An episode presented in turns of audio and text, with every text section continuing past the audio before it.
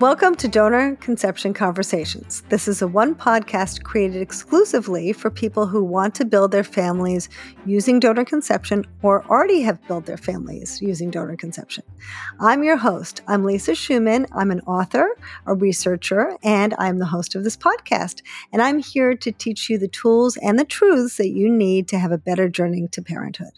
So today we have a solo episode, and I don't do a lot of them, but when I have an idea that I think will really help you, I really want to share it with you. That's what it's all about for me. I really want to share information that will be beneficial to you. So today is a little bit of a tricky episode. The episode is Are you choosing your donor or are you fighting reality? And that can be a little bit difficult and may feel a little challenging. So if you are completely in love with your donor, if you feel like your donor is the one, then maybe you want to turn this episode off. But if you are thinking that maybe you could learn something about choosing your donor and you haven't done so yet, then I really think that you should listen to this because I will teach you some things that maybe you haven't thought of yet. So, when I talk about fighting reality, it is not intentional. I am not saying that you're intentionally fighting reality. I am talking about the way that our bodies react to a situation that is uncomfortable. So let me explain a little bit about that. Very often, we have reactions to things, right? And we all know that we all have this fight or flight syndrome. If something scares us or intimidates us in some way, then very often our bodies go into fight or flight, right? Our pupils dilate, our hair stands up in our back, and we're ready to flee or to fight or to freeze. And so we have this reaction, and it's a very natural reaction that all animals have. But sometimes it's a little more subtle. Sometimes our bodies have reactions to things that are not as extreme, and sometimes it just passes our vision entirely. We just don't get a sense that this is happening to us. So, for example, maybe we choose a restaurant because it looks cleaner than the other one. But maybe there's just a small difference and we're not sure why, but we like one better than the other. Maybe we go to a party and as we walk in, we approach somebody who seems very approachable, somebody who's smiling, somebody lo- who looks happy, and maybe somebody who's a little intimidating. We don't approach them, but maybe we just don't even notice it. We just do this, right? So lots of times we make kind of unconscious decisions about things that make us uncomfortable. And we don't really think about it. We just kind of go through our day. Now, let's think about something else. What about the things that make us a little bit uncomfortable and we need to make them more comfortable, or we need to find a place where we're comfortable. But then we also interject some of our cognition, some of our thinking brain, not just our emotional brain, but our thinking brain into the process. So, for example, let's say we're buying a house and lots of people are thinking, well, that's a really big investment. And it is, it's a very big deal. So you may go into it with your emotional brain and say, I really feel like I love this house because it reminds me of my grandmother's house. And I had such a great time with my grandmother when I was little. Or I like the style, or I really like the neighborhood, or maybe there's something about it that just seems so warm and pleasing to me. There are lots of reasons why people buy homes or, or are attracted to certain homes.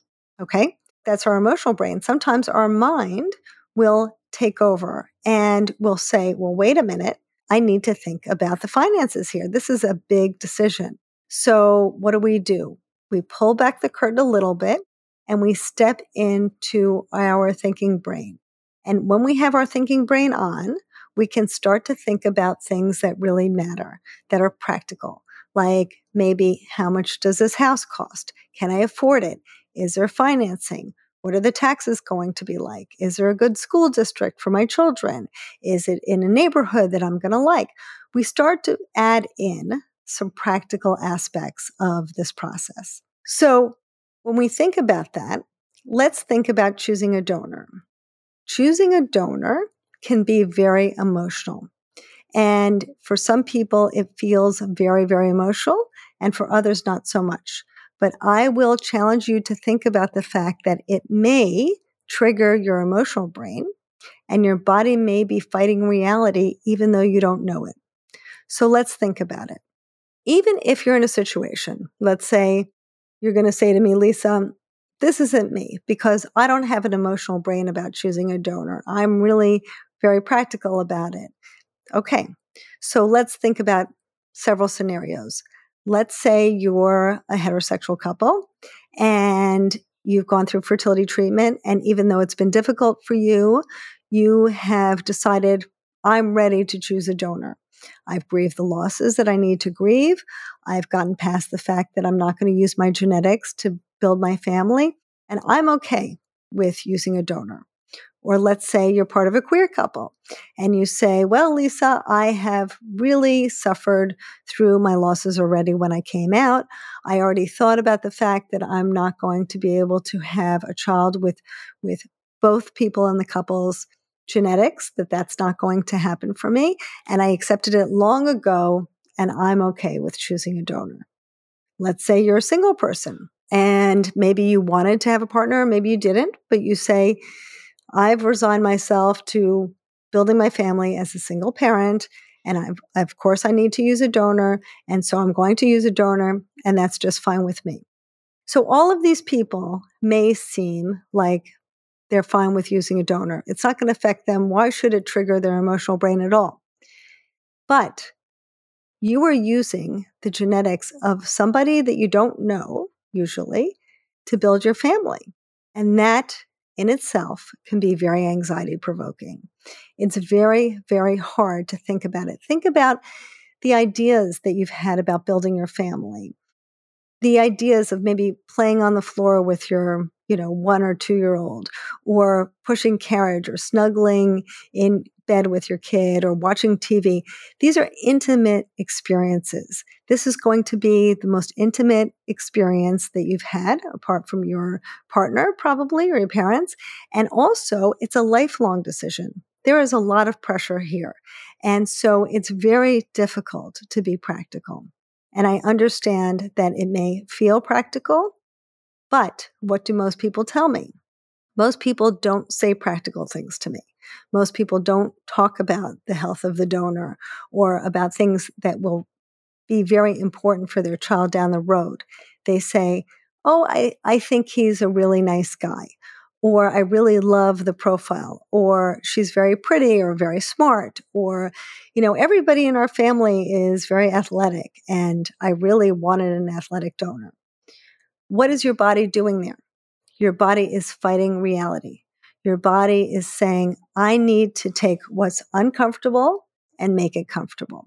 I need to take something that feels very foreign to me and make it close to me because this is a really important decision. It's very, very difficult for a lot of people to think clearly under these circumstances. So, what is the alternative? The alternative is to think about things that you have some control over versus the things you don't have control over. And then to think about those things first. I'm not saying take your emotional brain away from this because this can also be an emotional decision. You want to like your donor because, of course, you want to say nice things about your donor to your child. You may want to meet your donor sometime. You may want your child to meet your donor. You may want to meet donor related siblings. There are a lot of reasons to have an emotional pull.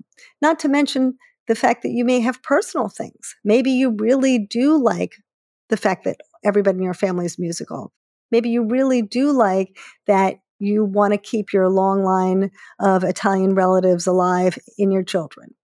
You are entitled to all of those things. I'm not taking that away.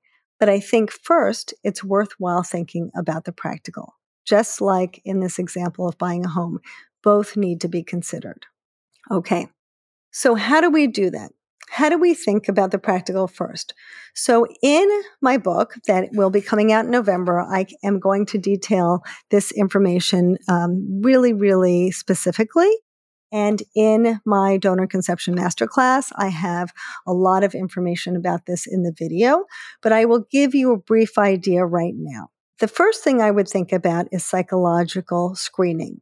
And I'm not going to go into that now because that's a whole video in itself. And you want to look at the John Kurtz video that I have about that because he describes it perfectly how to really understand what psychological screening means for a donor and how to understand that you are getting the right type of psychological screening. That I think needs to come first because it's the easiest thing to do. There's lots of ways to find a donor and there are a lot of choices to make. You want to narrow down those choices, right? And so the easiest way to do that is to make sure that the donors had psychological screening, and that will really clear out many, many donors immediately. So let's think about that first. Then I would start to think about the medical issues. What do you want more than anything? You want your child to feel happy and healthy, right?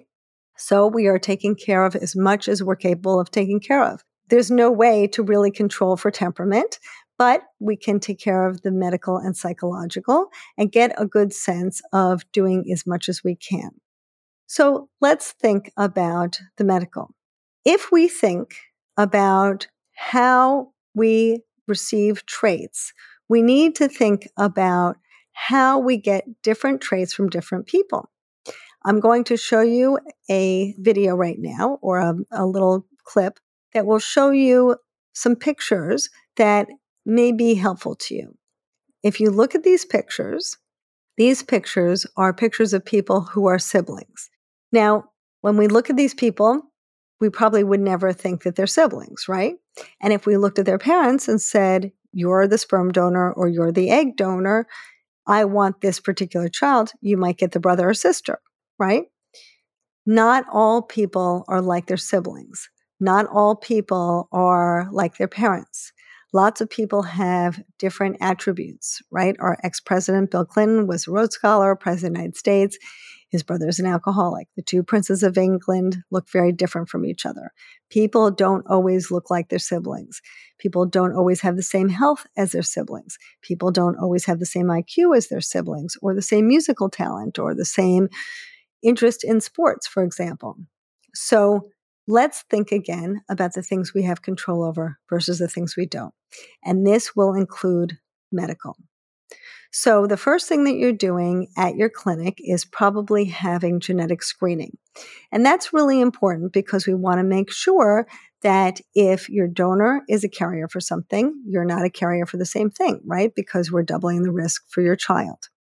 But then your clinic will say, okay, you can go on your merry way now and you can choose a donor. So, what do you do then? Well, I would recommend using that same strategic thinking and applying it to other health concerns. So, even though you really need three generations of information to be able to get a full genetic picture on your donor, and you probably will only have two, that's still better than nothing. So, what are the things that people die of in your family? What are the problems that people have? Now, some people live to be 102 and die of old age, but the majority of us end up getting something. It could be cancer, it could be heart disease, it could be, you know, a stroke. But what if we thought about the donor's family? The donor themselves are going to be young, healthy people, right? They are young and healthy. They've been through some medical screening, and there's probably nothing wrong. But what if we look at their family members? So let's say you have colon cancer in your family. You'd probably be better off with a donor who, let's say, their grandmother died of heart disease or their grandfather died of heart disease, because again, you're not doubling the risk for your child. So we should look at all of those medical issues that are life threatening first and make sure we're not doubling the risk for our child. Next, what about other medical issues that maybe are not as serious, but maybe there are things that you don't like? Maybe you wear glasses and you don't like wearing glasses, and you think, well, I would really like to have a child who didn't wear glasses. So maybe you look for a donor where everyone has good eyesight. Maybe you have a propensity for diabetes or for asthma or for allergies in your family. Maybe there's some other medical issues that you prefer not to have your child inherit. And so in that case, I would look in the donor's family and see if it's there as well. So once you've gone through all of those steps, then I think the rest is gravy. If you want somebody who, let's say, is tall and slim, but everybody in the family is short and stocky, you're going to get short and stocky. So it's really important to think about the family tree. You are not choosing your donor, you're choosing their family. And so your family is going to be, if you're the genetically linked parent, is going to complement or contradict what you have in the donor's family. And you really want that to be a very good combination. So think about those things and think about how that donor's history will intersect with your family or the genetically linked partner's family before you think about those other things. And then once you've done that, you can think about the other things. And if you want to find somebody who has Irish blood and you can kind of openly celebrate all the Irish holidays because you're all Irish, that's great. If you feel like you really like somebody because they're interesting or smart or you really like their personality, that's wonderful too. And of course, ideally, if you can find somebody who also is willing to be open, that's an ideal circumstance too. So those things are great, but those things should come after the health concerns because you don't want your body to fight reality. The reality is that health is primary, and those are the things that you somewhat, and I say somewhat because it's not a guarantee, somewhat have control over. You don't have control over temperament or their looks or their IQ or musical talent. So why not think about the things that you have some control over first and then think about the other things? Your body is trying to protect you. Your body is trying to fight reality because it wants to make this an easier process for you. It's a difficult process to consider using the genetics of someone that you don't know to build your family. So appreciate that and think about your body as doing you a favor, as trying to make you comfortable. But pull back that curtain, just like you would in any other practical decision, and take a step forward and also use your practical brain. Now, I know this is a lot to take in. There are so many things that I just shared with you that you need to take in. But what you also need to take in is that this is a reflexive experience. You are not intentionally just picking some guy that you think is cute or somebody that you think is pretty and not really thinking about the health of your child. This is very natural. I speak to thousands and thousands of people who tell me the same thing. And that's why I'm here talking to you. Almost every day, I hear people reflexively making these choices people who are doctors, people who are geneticists, people who are biologists. They know these things. They know that you're not just choosing the donor, you're choosing the whole family. And yet they say, you know, we really like this guy because he's interesting or he was funny or because this woman is smart or whatever it might be. And so it's very interesting that our bodies really do try to help us. And what's important to realize is that this is a reflex. And just like any reflex, we can accept it and honor our feelings, but we also have to step back and think about what makes sense for us practically. And one more thing that's really important to know, and that is not to blame yourself. I understand that you may feel like after looking at this video or listening to this podcast that you've been thinking about this all wrong. And you don't want to blame yourself. I see physicians and genetic counselors and biologists who very often come to me and say, Oh, I chose my donor because they remind me of my best friend, or I chose my donor because they're interesting, or I really like their narrative.